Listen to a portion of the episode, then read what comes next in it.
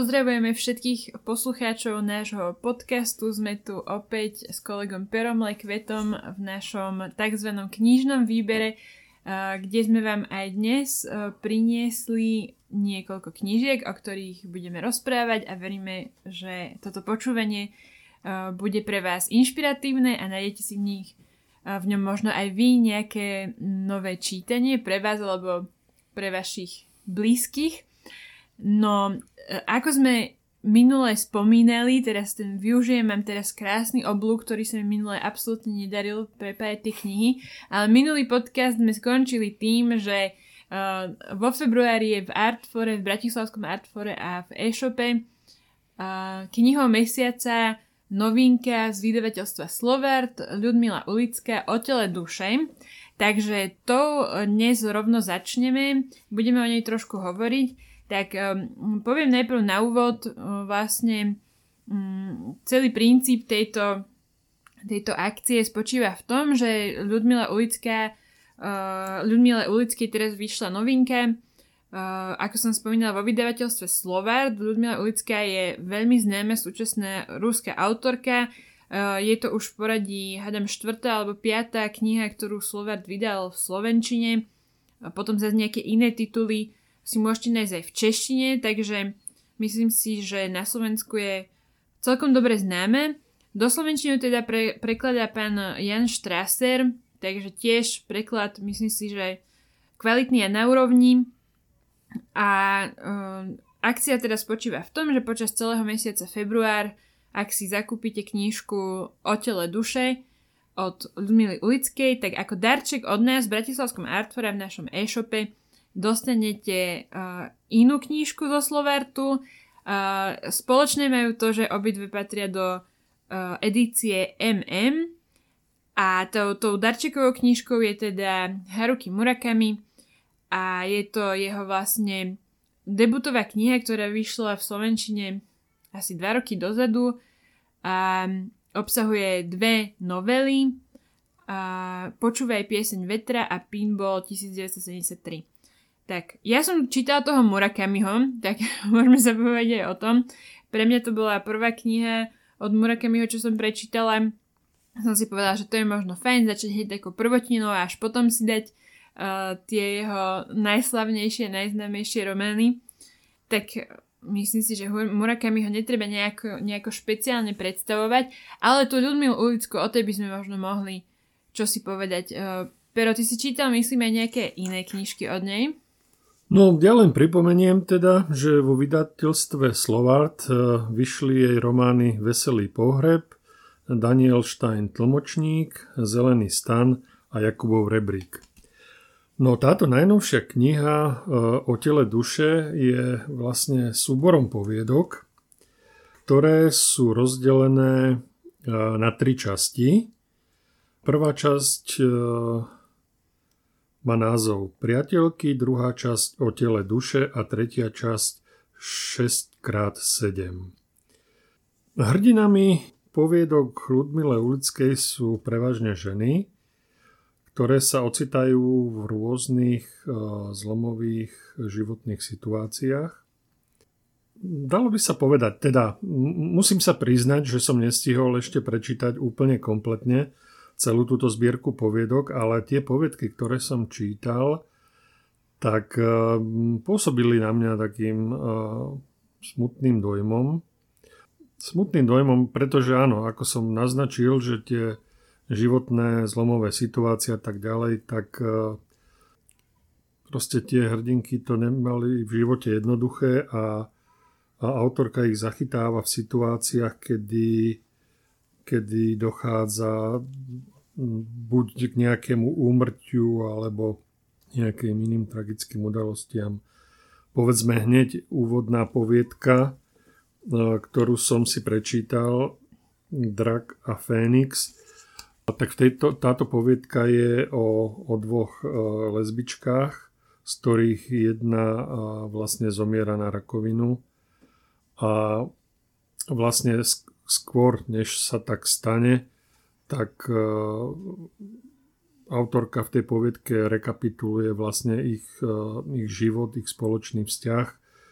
aké to bolo pre nich zložité, keď sa rozhodli, že sa v Holandsku zosobášia, pozvali tam nejakú rodinu, ktorá najprv teda na tú svadbu pricestovala, ale keď vlastne zistila, že e, je to lesbický sobáš, tak sa proste otočili a odišli preč a, a tak ďalej. No jednoducho, jednoducho teda autorka vlastne opisuje taký ten ťažký vlastne ich spoločný život a teda, ktorý sa nakoniec skončí teda tragicky, že tá jedna z tých partneriek teda zomiera na rakovinu.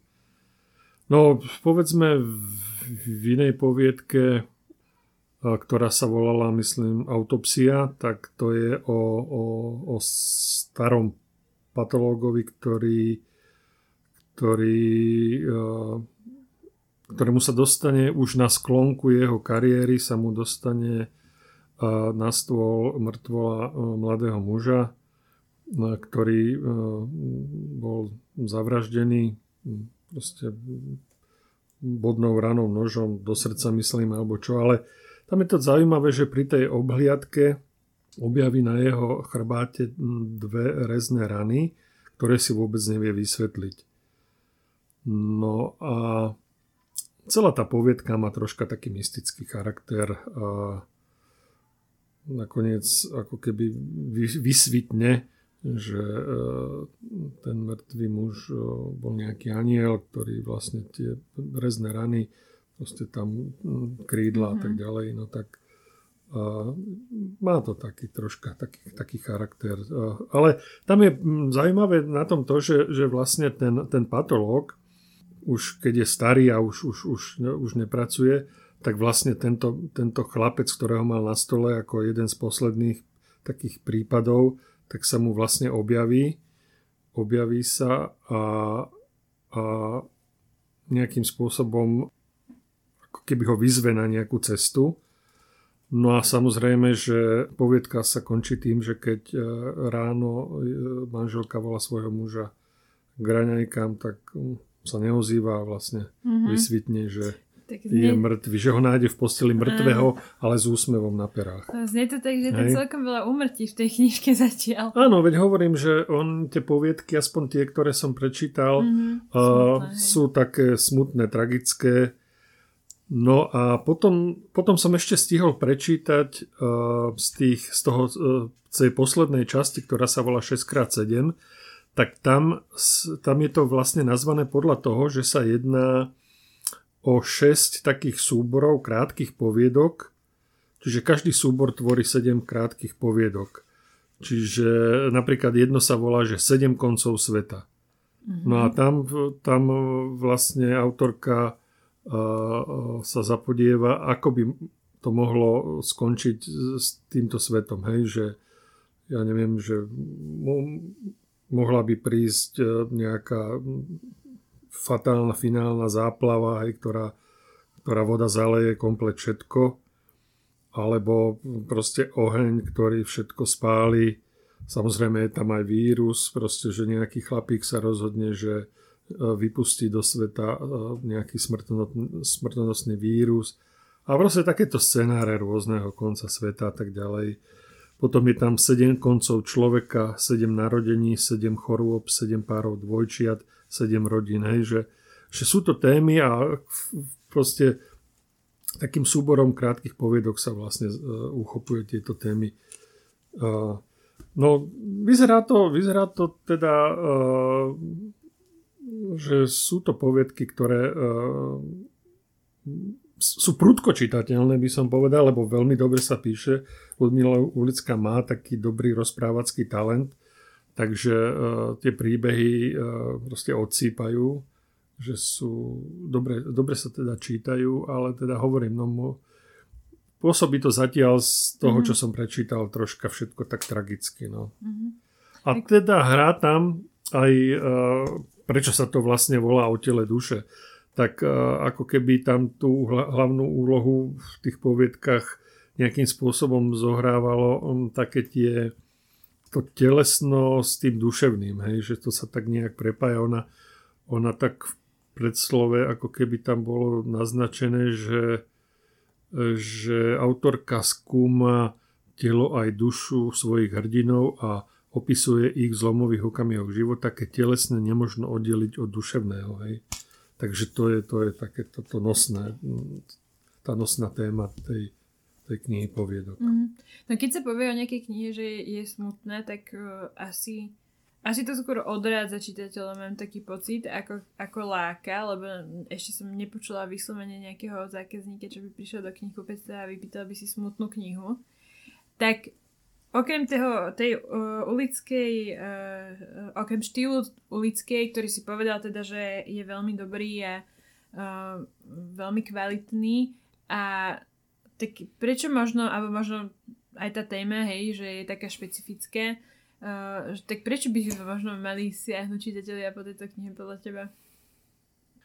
No, možno kvôli tomu, že mohli by byť zvedaví vlastne na to, že keď sa človek ocitne v tej, tej zlomovej životnej situácii, keď, keď sa na ňo sype nejaká tá tragédia a tak ďalej, že ako sa zachová, čo, mm-hmm. ako to vníma, ako to prežíva, čo to s ním vlastne urobí, že, že nie vždy uh, by mal človek uh, podľahnúť nejakej depresii alebo proste vždy je tu nejaký dôvod proste žiť ďalej, hej, len alebo, alebo teda mohol by to byť návod, ako vlastne spracovať určité tragické veci v živote.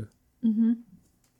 Dobre, tak uh, ak vás toto teda oslovilo, že si myslím, že je to veľmi zaujímavé, tak um, samozrejme ľuďmi ulicku budeme, budeme predávať, dokým, sa, dokým bude uh, ešte čo predávať, ale vo februári je mini, vynimočne dobré si ju kúpiť z Artfora, pretože k nej teda dostanete toho spomínaného Murakamiho ako darček.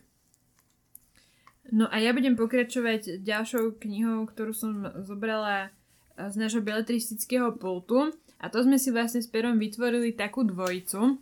Dvojicu z Portugalského inštitútu, z vydavateľstva Portugalského inštitútu lebo sme ich možno chceli dať tak do popredia.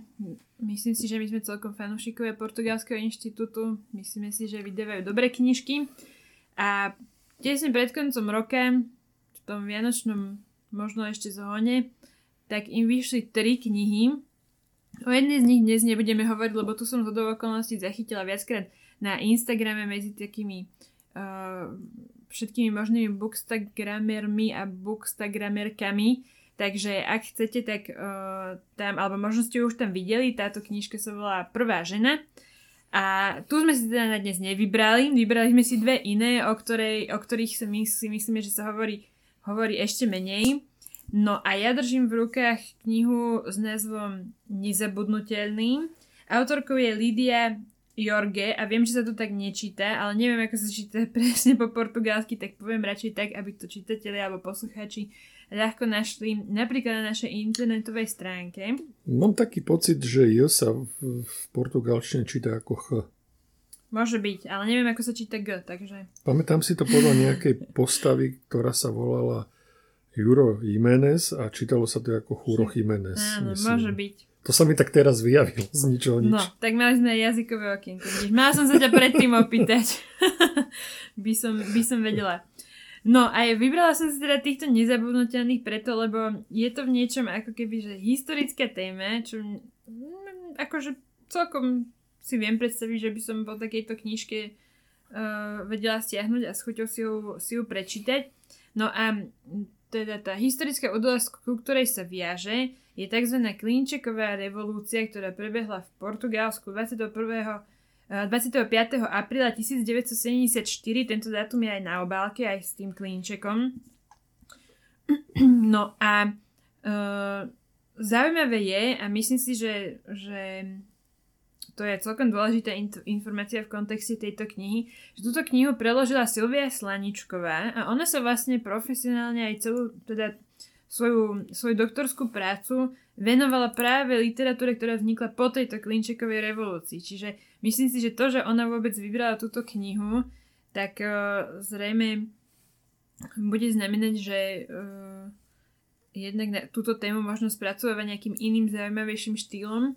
A uh, údajne podľa teda toho, čo som sa dočítala, táto kniha je veľmi rezonovala v Portugalsku. No a odrazím sa opäť od tej klinčekovej revolúcie. Autorka je Portugalka, ona síce teda to je v tom momente tej historickej udalosti nebola práve v Portugalsku, ale samozrejme tak bola členkou mladej generácie, ktorý mala, hej, bola, bola, bola mladá a veľmi jej to ovplyvnilo život. V Portugalsku bola predtým diktatúra a vlastne Klinčíková revolúcia bola o tom, že vojaci sa postavili nie na stranu toho diktatora, ale na stranu uh, občanov, obyvateľov a vďaka tomu sa vlastne podarilo zvrhnúť ten režim.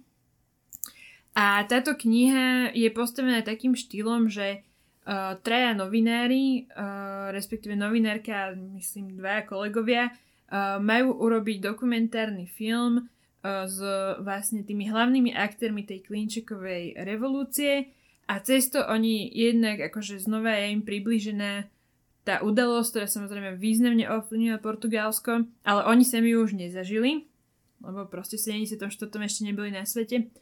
Ale sú tam zároveň aj také samozrejme osobné príbehy. Jednak tých aktérov a potom aj tej jednej novinárky, ktorá vlastne má ten dokument na starosti. Takže na záver, e, páčilo sa mi, že táto kniha má veľa takých uh, neúplne bežných doplnkov, ktoré väčšinou v beletristických knihách nenájdeme. Je tu jednak veľmi pekný doslov prekladateľky, to je jedna z tých zvyčajnejších vecí, ale na záver je aj rozhovor s autorkou, ktorú, ktorý viedla tá, tá prekladateľka Silvia Slaničková, Takže to tiež je vlastne taký opäť taký zaujímavý vhľad, že prečo to vlastne autorke napísala, ako to ona vnímala a tak ďalej, že čo to vlastne pre nás, pre ňu znamenalo. A dokonca tam prepájajú uh, tú klinčekovú revolúciu s našou nežnou revolúciou, pretože tá autorka tvrdí, že vlastne majú spoločné to, že to boli také nenásilné prevraty a že vlastne ona si práve preto myslí, že to bude dobrá kniha tuto v našich končinách, lebo ten nejaký možno um, odkaz tej udalosti je v niečom taký podobný. Takže um, opäť je to kniha, ktorú, ktorá predstavuje nejakú časť histórie alebo nejakú dôležitú uh, vec, dôležitú tému v nejakej krajine, o ktorej podľa mňa mnoho z nás nepočulo a, a vie o tom asi veľmi málo Takže mne sa väčšinou takéto knihy páčia, čo opäť zase čitateľom ukážu niečo, čo nepoznali, zase im otvoria nejaké nové svety. Takže hej, myslím si, že to môže byť zaujímavé. A je to údajne kniha, ktorá je celená na mladých ľudí, práve tých, čo tú klinčekovú revolúciu nezažili. Takže uh, má to byť údajne pre mladých čitateľov, takže určite aj starším sa bude páčiť, si myslím. Takže kniha nezabudnutelný. Keby ste mali záujem, keď vás zaujala, tak určite si ju môžete u nás nájsť. No, ja som uh, prečítal knihu z Portugalského inštitútu, ktorá sa volá Zázračný fyzikus a autorom je Jorge de Sena. A je to teda taká, taká kniha pomerne krátka, necelých 100 strán, ktorá sa odohráva teda v stredoveku je to taká no, taká zvláštna kniha, ktorá sa dá čítať rôznymi spôsobmi, ale akože príbeh je zdanlivo jednoduchý. Hrdinom je, je mladý rytier, ktorý má nadprirodzené schopnosti. Vyplýva to z toho, že sa do ňoho zalúbil diabol a ktorý ho vlastne, um, ktorý mu poskytol tieto nadprirodzené schopnosti, medzi ktorými uh, tými schopnosťami je, že dokáže zastaviť čas alebo dokáže liečiť ľudí a samozrejme teda má aj schopnosť sa urobiť neviditeľným, lebo má takú, takú čapicu zvláštnu. No a ten, tento rytier doputuje uh, na taký um, hrad, kde e, žijú samé ženy. A teda tá hradná pani je, je chorá a čaká, že ona ako keby vedela, že jedného dňa sa objaví niekto, kto ju vylieči. No a práve tým, koho čakala, bol tento mladý rytier, ktorý ju teda skutočne vyliečil. A, a teda počas toho, ono to, on, oni to opäť takým zvláštnym spôsobom, že vlastne naplnil kúpel svojou krvou, v ktorom sa ona vykúpala a, a potom sa začal ten liečivý proces a tak ďalej. To je taká batorička trošku. také, také troška by to áno zavaňalo takým niečím. No a teda potom medzi nimi teda vznikol taký búrlivý erotický vzťah a tak ďalej, ale teda nielen medzi nimi, lebo Hovorím, ten eh, hrad bol plný eh, žien. No inak vysvetlo, že kedysi sa na tom hrade a nachádzali aj nejakí muži, ale teda všetci uh, zahynuli. Tam to bolo vysvetlené, že veľký podiel na to mali tie ženy. No, nechcem prezrádzať, že úplne teda všetky, všetky detaily tej knihy. A No a potom sa tam proste diali také čudesné veci ešte. No je to, je to, je to teda, hovorím, je to taký príbeh, ktorý sa dá teda čítať takým, takým rôznym spôsobom. Dovolím si ocitovať opäť také výstižné, takú výstižnú anotáciu, ktorá sa nachádza na obálke tejto knihy. A síce, že túto útlu knihu, ktorá nepochybne patrí k najpozoruhodnejším dielam portugalskej literatúry 20. storočia, možno čítať rôznymi spôsobmi.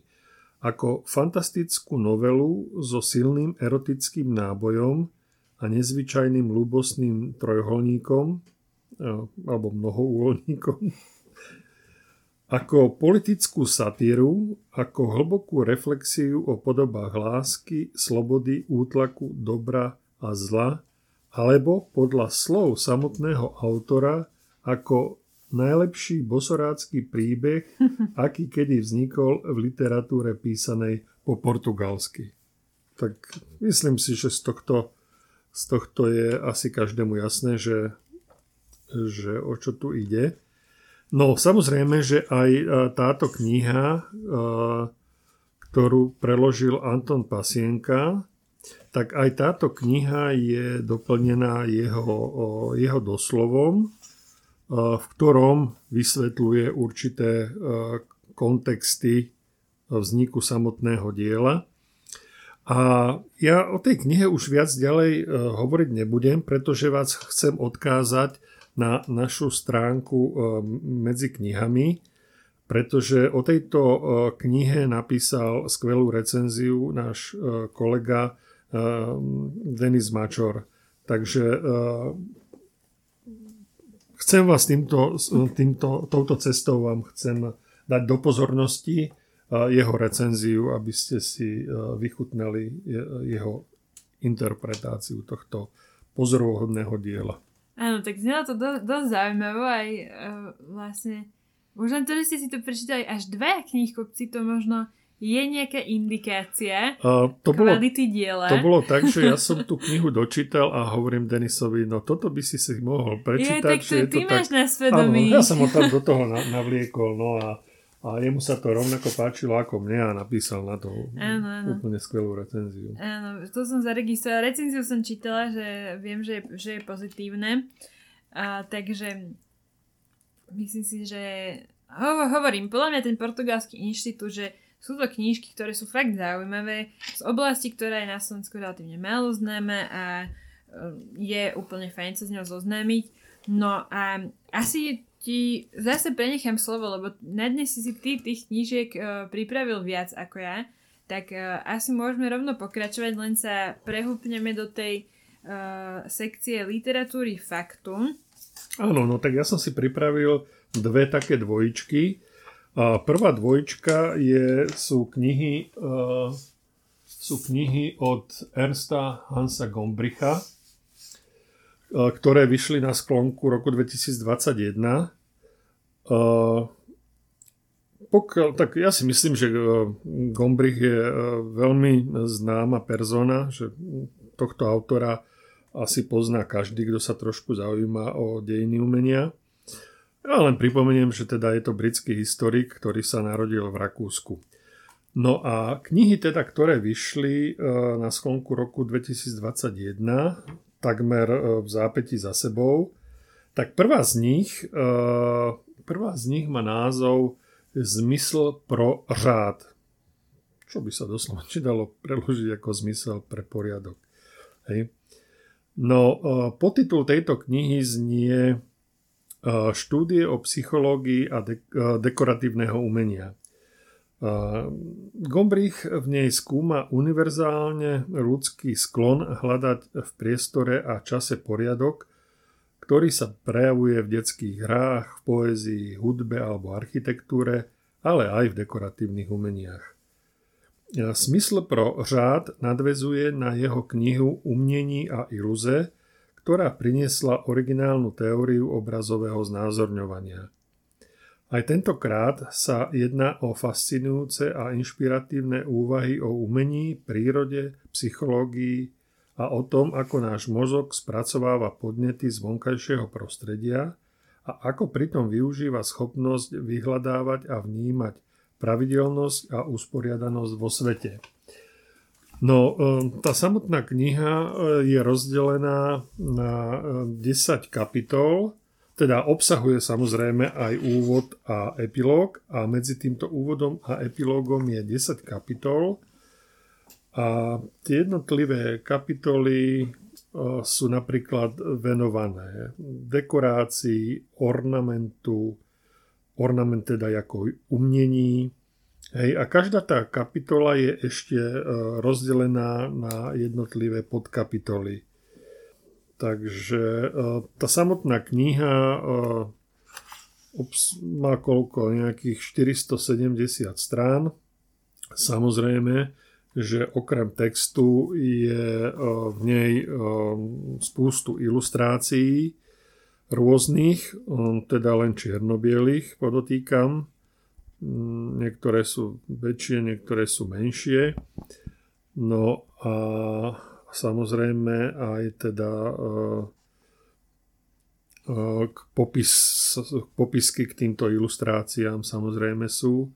A teda doplňajú, doplňajú ten text, uh, ktorý um, je veľmi, ako býva u Gompricha zvykom, veľmi erudovaný a teda zrozumiteľný No, potom tu máme mm, druhú knihu, ktorá je rovnako hrubá, jak nie hrubšia.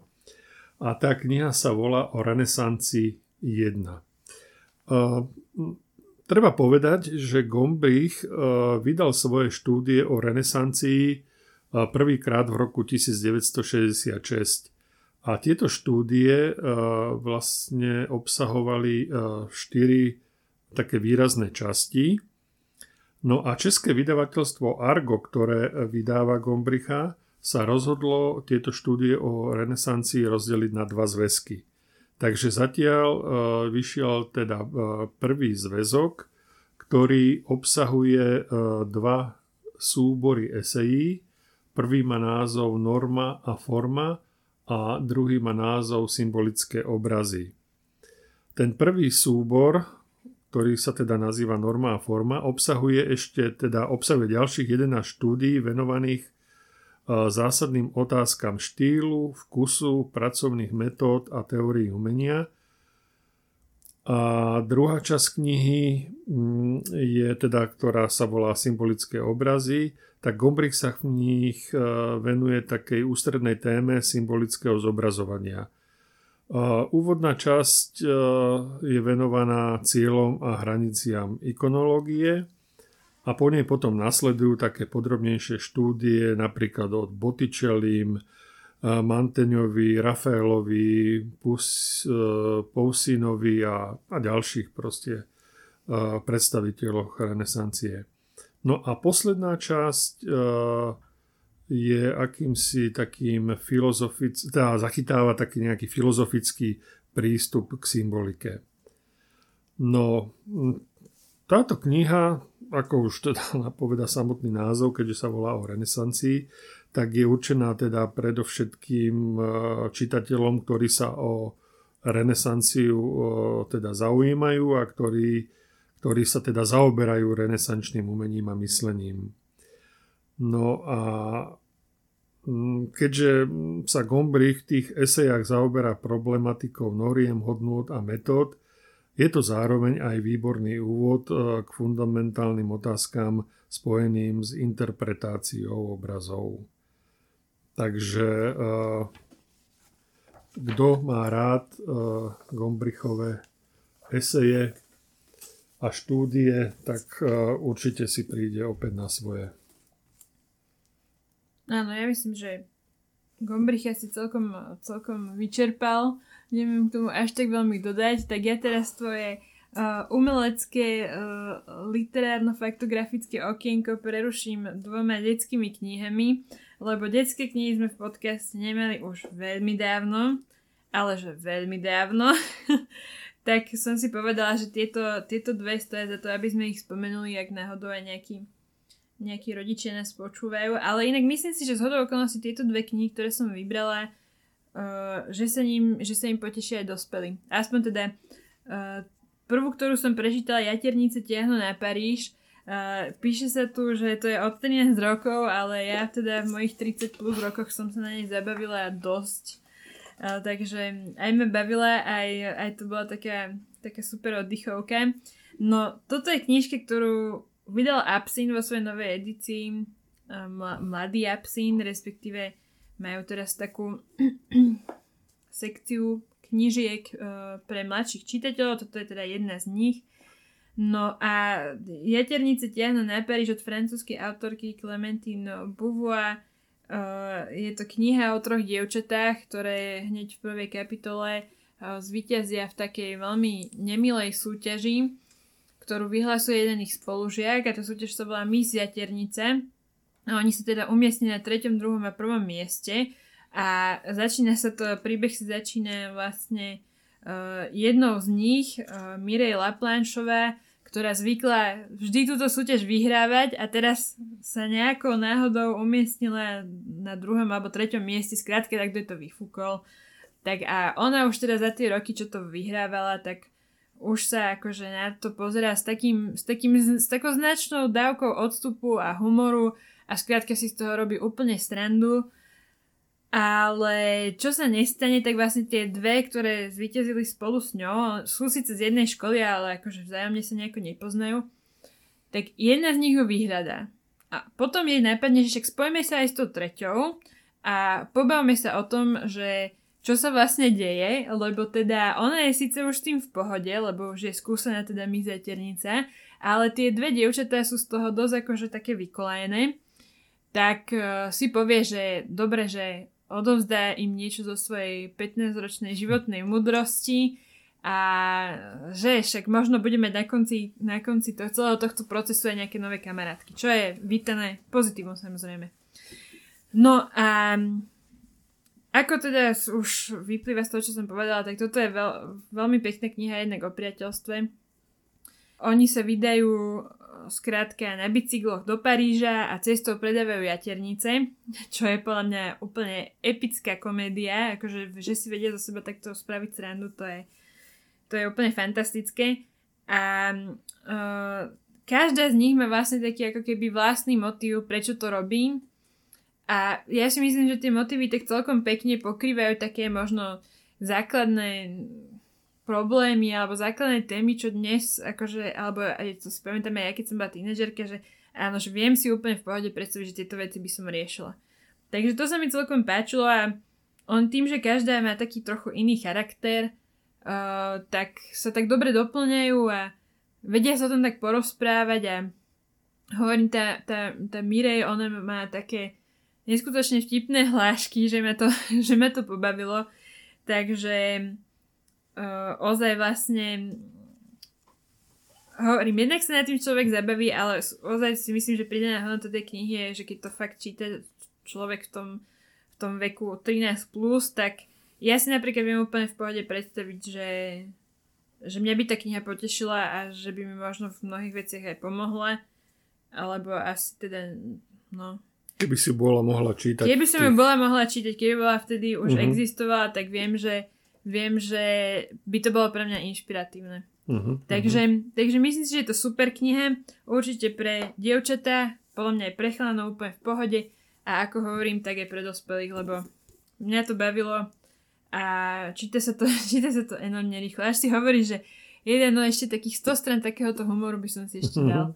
takže, takže super je to knižka, fakt chválim uh, Absint, že vybral tento titul. No a o druhej knižke budem trošku kratšie rozprávať, lebo tá sa volá Malí fotografové a to je absolútne výstižný názov. Autori sú Teresa Nová, Jiří Forejt a Nikola Logosová. Vydalo vydavateľstvo Biežiliška. Tiež super vydavateľstvo české. Je to krásne spravená kniha. Je tu množstvo čierneho papiera, čo ma zaujalo hneď na prvý pohľad, lebo vlastne to evokuje presne takú tú tmavú komoru a teda mm-hmm. ja sa ešte pamätám, keď som bola malá, my sme mali doma tmavú komoru, tatina tam vyvolala fotky, takže pre mňa je to úplne také nostalgické. No a je to kniha, ktorá je tak pol na pol, alebo možno dve tretiny príbeh vlastne dvoch dievčat, ktoré sa cez babičku dozvedajú o, o vôbec histórii fotografie, o takých tých analogových procesoch, o nejakých základných možno kompozičných nejakých metodách a potom je tu vždy, uh, za každou kapitolkou je tu vždy nejaký návod, že vyrob si, ja neviem, vlastná, vlastnú kameru obskuru, alebo vy, pohraj sa s kompozíciou fotografií aj doma, hej, že tuto vybrali nejaké, nejakú premietačku a skúšajú si zlatý rez a tak ďalej. Práca v ateliéri je tu približená, fotoaparát samotný, ako funguje, ako fungoval ana, alebo funguje analogový foťák. Uh, a je to tu teda do takých aj kapitol rozdelených, presne tak, ako som to teda hovorila, temná komora, kompozícia a tak ďalej. Takže je to, je to podľa mňa veľmi zaujímavá kniha, tiež som to vybrala preto, lebo viem, že keď som bola mladšia, takéto niečo by ma určite potešilo. Je to super vec na, na to, že keď rodič ešte používal tu ten analogový foťák, takže tuto je zase nejaká téma možno na rozhovor, uh, alebo starý rodič možno, že a, a je to krásne spravená kniha. A je tu niektoré tie akože fotografie, je tu taká napodobenina fotografického papiera a je to taký zaujímavý grafický prvok v celej tej knihe. Takže som, som, z toho, som z tohto nadšená, že veľmi sa mi to páči, že títo malí fotografové sú. Je to síce teda v češtine, ale hadam, keď už sa deti odhodlú, odhodlajú k fotografii, tak zvládnu aj tú češtinu. No, to by nemuselo až tak vadiť. Snadne. Takže toto hmm. krátke okienko o detských knihách a Zaspero pokračuje umením. No, takým hudobným okienkom teraz som si vybral také dve knihy, ktoré sú o hudbe. No, uh, tak začnem tou prvou knihou, ktorá je o Karlovi Gotovi. Volá sa Československý príbeh a napísal ju Pavel Klusák, čo je, eh, čo je uh, autor, uh, autor, ktorý teda ročník 69, teda hudobný publicista, natočila nejaký film, ja zároveň sa venuje aj nejakému kurátorstvu a tak ďalej. No, v každom prípade je to človek, ktorý sa snažil napísať o Gotovi úplne inú knihu, aké boli napísané doteraz. Totiž treba povedať, že Gott bol človek, ktorý si veľmi dobre alebo veľmi pozorne strážil, že čo o ňom kto napíše alebo natočí.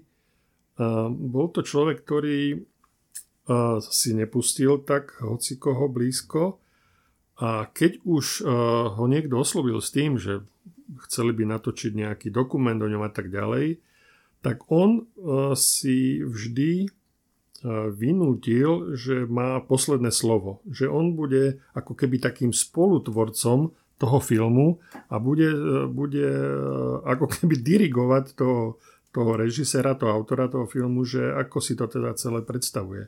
Pokiaľ ten ten uh, filmár s týmto nesúhlasil, nemal Ugota šancu proste. Akože natočiť nejaký uh, mm, jak by som to povedal, taký nezávislý nejaký portrét Karla Gota bolo nemožné. A to sa vlastne týka aj, aj kníh, ktoré o Gotovi vlastne vychádzali. Že všetky boli proste nejakým spôsobom kontro, ním kontrolované tá finálna podoba, ako bude vyzerať. No a samozrejme sa to týka aj tej uh, úplne, úplne poslednej knihy, ktorá vyšla a predávala sa pred Vianocami. Má cesta za štestím. Taká dosť robustná veľká kniha. A proste všetky, všetky uh, dokumenty a knihy, ktoré o, o Gotovi vyšli, tak uh, ho vlastne mýtizovali nejakým spôsobom. Hej. A dá sa povedať, že nikdy nevzniklo niečo, čo by uh, Gota nejakým spôsobom uh, očierňovalo alebo sa, alebo sa snažilo vypátrať nejaké, nejaké jeho tajné životy a ja neviem, odvrátenú tvár Karla Goda alebo niečo podobné, hej. No, a tento, tento uh, klusák sa teda uh, pokúsil urobiť taký nezávislý portrét Karla Gota. A dá sa povedať, aspoň teda jeho zámer teda bol a čitateľ sa musí presvedčiť, do akej miery sa mu to podarilo, chcel teda napísať príbeh, ktorý vypráví s dôrazem na ovieržená, nová a málo známa fakta. Jeho kniha teda ponúka za léta šířené mýty a zaplňuje bíla místa v událostech kolem Las Vegas, potom cvičné emigrace a anticharty. Také líči vývoj tuzemského showbiznisu i spoločnosti. Osudy Karla Gota sú totiž tak trochu histórii nás všech. Čiže nejde len o samotnú postavu Karla Gota, ale vlastne ide o to, čo sa dialo okolo neho, ako fungoval showbiznis v tej dobe a vôbec čo sa dialo v spoločnosti a, ako na to vlastne reagoval God a podobné veci. Takže toto je veľmi zaujímavé čítanie. Uh, rozhodne uh, no, Neviem, či to bude zaujímavé čítanie pre tých uh, fanúšikov Karla Gota, ktorí uh, ho považujú fakt, že za Boha. Hej? Že či vôbec títo, títo fanúšikovia by niečo také uh, o ňom chceli čítať.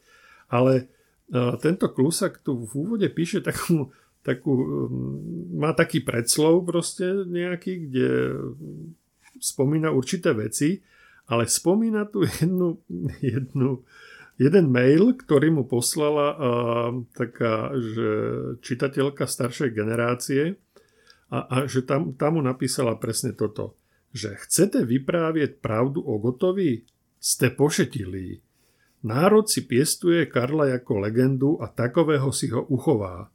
Pravda je u Káji našeho zlatého hlasu nepodstatná. Hej? A toto vlastne vystihuje, mm. vystihuje že ako, ako vlastne mm, Hej. tí jeho fanúšikovia proste ako ho vnímajú a akého si ho chcú zachovať už aj po jeho smrti. Hej? Že nikto nemá nejak záujem odkrývať tam nejaké, nejaké aféry a, a neviem čo. Ale teda, uh, hovorím, tento klusák sa snaží na Gota pozrieť troška iným spôsobom a odhaliť troška nejaké iné, iné, iné veci, ako, ako boli doteraz publikované, ale teda hovorím, ako som to už spomenul predtým, samotný God si to veľmi, veľmi mm. strážil, tieto záležitosti. No, a druhá kniha, ktorá sa objavila u nás na pulte, je od Karla Veselého a volá sa Hudba ohne. Asi mnohým čitateľom by mohol byť tento názov povedomý, pretože táto kniha už vyšla pred e, nejakými 12 rokmi. A mm, mala teda mm, pomerne fenomenálny úspech, e, pretože e, Karel Veselý je hudobný publicista, ktorý dokázal v tej knihe tú hudobnú publicistiku proste doviesť do excelentnej podoby. Že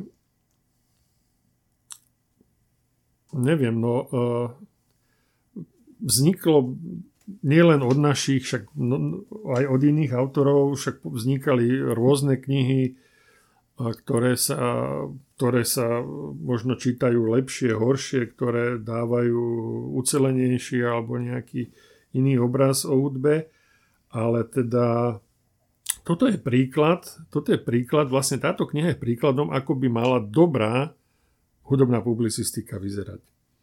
No a samotná téma, alebo teda, že o čom, o čom, o čom tá kniha je, tak ten podtitul knihy je od jazzu po hip-hop a dále. Čiže uh, odkrýva uh, takto. Um, ja by som zase ocitoval z anotácie, lebo uh, na čo budem hľadať nejaké nové slova, keď uh, v tej anotácii je všetko veľmi, veľmi dobre vystihnuté, že o čo vlastne tomu autorovi išlo. Takže zase teda budem citovať uh, v češtine. Hudba, hudba ohne dáva českému čtenáři, teda nielen českému, ale aj slovenskému, keďže na našom trhu, možnosť získať ucelený přehled o dejinách černoskej hudby a pochopiť současné žánry ako rap, house nebo dubstep v jejich historických i myšlenkových souvislostech. Od nedobrovoľných pasažérov otrokárskych lodí až po duníci reproduktory klubových sound systému vypráví hypertextový labyrint osudy revolucionářů, pro než se hudba stala mocnou zbraní. Kromě vzniku a vývoje dalších hudebních žánrů, jako jsou funk, disco či soul, nabízí i vlet do příbuzných segmentů afroamerické kultury, jako gangsta rap, stand-up komik či black exploitation filmy, to ani netuším, aké sú. Nové vydání doplňuje příběh černé hudby o události poslední dekády, nástup trepu a drillu, úspěchy žen v repu či vlnu nové angažovanosti afroamerické hudby v souvislosti s hnutím Black Lives Matter. Průvodce od Jamesa Browna a Milesa Davise z princa Michala Jacksona ke Kane Westovi či Drakeovi vás zároveň seznámí s kľúčovými termíny, ako sú remix, samplings, pirátska rédia, voodoo zombies a tak ďalej a tak ďalej. No ja len podotknem, že pokiaľ je meno Karla Veselého niekomu také povedomé, tak uh, tento autor uh, spolu s Milošom Hrochem napísal knihu Všechny kočky sú šedé, ktoré, ktorá vyšla v Paseke 2020 a teda veľmi dobre sa predávala aj na našich knižných pultoch. No, takže e, koho zaujíma teda e, výborná, excelentná hudobná publicistika, tak určite by mal po uh, hudbe, hudbe ohne, po knihe Hudba ohne by mal rozhodne mm-hmm. siahnuť. Tak to je celkom široký diapazon od Karla Gotapskú hudbu. A, ale veď každý nech si prečíta to, čo zaujíme. No a uh, áno, inak zaujímavé, ten Karel Gott, to, je, to, je, to, som, to som nevedela, že on bol až takýto, až takto kontroloval, ale hej, máš pravdu, že podľa mňa on je v niečom taký, tým, že bol tak známy a tak populárny, tak v podstate presne tie veci, čo, čo, si, čo, čo si tam menoval z tej anotácie, to Las Vegas, ten pokus o emigráciu, cvičná emigrácia tam bolo nazvané a tá anticharta, však to sú kľúčové, alebo nie že momenty, ale že je to, je to niečo, čo veľa ľudí nejako s tým vo veľa ľuďoch to rezonuje a je to, je to vlastne spoločenská téma, ktorá je ilustrovaná na Karlovi Gotovi. A ja mm-hmm. som mhm. inak minule pozerala so starými rodičmi dokument o Gotovi, neúplne dobrovoľne, a tak čo človek neurobi pre starých rodičov. A to ma vlastne, z, z, z toho si odnášam ten vlastne rozsah tej jeho popularity, že až tedy som vlastne pochopila, že ako veľmi, až jasné, každý vie, že Karel Gott bol populárny, ale ako veľmi bol populárny, hej, že tak to som teda celkom teda, otvárala oči. Áno, a treba podotknúť, že bol hlavne populárny u ženskej časti publika, hej, že áno. mnoho u mužov asi až tak populárne nebolo. tak asi sa nájde sem tam niekto, ale... Dobre, tak ja si myslím, že zase máme za sebou, myslím, 9 knížek, ak dobre počítam, takže program sme mali dnes uh, opäť, myslím si, bohatý a aj pestrý, lebo sme prešli zase uh, témy, ktoré možno dlhšie sme tu nemali a sú to skutočne nové fajn knihy, ktoré, ktoré vám všetky odporúčame a veríme, že si nájdete niečo pre seba. Takže na záver už iba pripomenieme tú Ludmilu Ulickú o tele duše. Do konca februára sa vyplatí kúpiť v Artfore spolu s darčekom od Harukiho Murakamiho, teda jeho prvotine. A budeme sa na vás tešiť či už osobne v knihkupectvách Artforum, alebo na našich sociálnych sieťach alebo na stránke medziknihami.sk, o ktorej sme tiež dnes hovorili, kde nájdete recenzie a aktuálne správy z literárneho sveta. A asi som povedala všetko. Inak, čoskoro budeme dať form narodeniny 19. februára. Takže to iba tak na okraj. Možno na budúci, v budúcom podcaste o tom niečo povieme viac. Áno, tak v každom prípade, ako ja zvyknem hovoriť na záver, ďakujeme za pozornosť. Ďakujeme a pekný deň.